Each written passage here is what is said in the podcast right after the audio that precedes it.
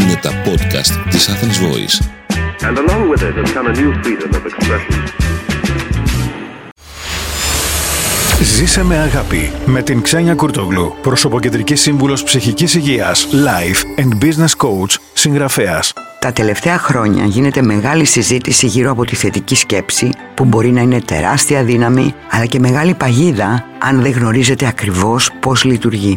Γι' αυτό θα ξεκινήσω πρώτα με το τι δεν είναι η θετική σκέψη μέσα από τρεις μύθους. Μύθος νούμερο 1. Θετική σκέψη δεν σημαίνει κάνω πως δεν βλέπω. Ένα τεράστιο λάθος είναι να πιστέψετε πως κάποιος που σκέφτεται θετικά αγνοεί τα δύσκολα ή αρνητικά. Θετική σκέψη δεν σημαίνει είμαι σε ένα ροζ συνεφάκι και αγνοώ την πραγματικότητα. Μύθος νούμερο 2. Οι άνθρωποι που σκέπτονται θετικά δεν έχουν προβλήματα.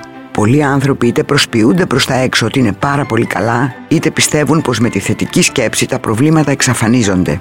Μύθος νούμερο 3. Η θετική σκέψη από μόνη της οδηγεί στην ευτυχία. Ειδικά στα πρώτα βήματα της αυτογνωσίας και προσωπικής ανάπτυξης, οι περισσότεροι ξεκινούν να πιστεύουν πως η θετική σκέψη από μόνη της θα τους βοηθήσει να πετύχουν στόχους και να ζήσουν όλα όσα ονειρεύονται.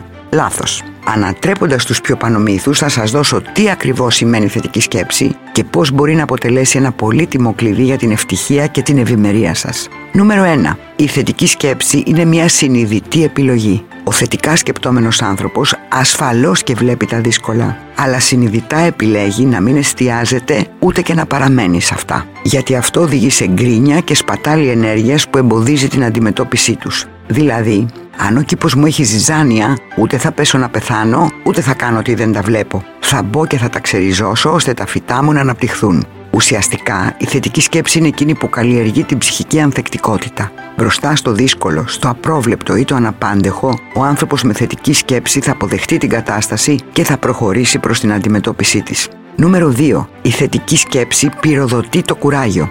Μπροστά στα δύσκολα, ο άνθρωπος χάνει το κουράγιο του και χωρίς κουράγιο καταλήγουμε σε τέλμα.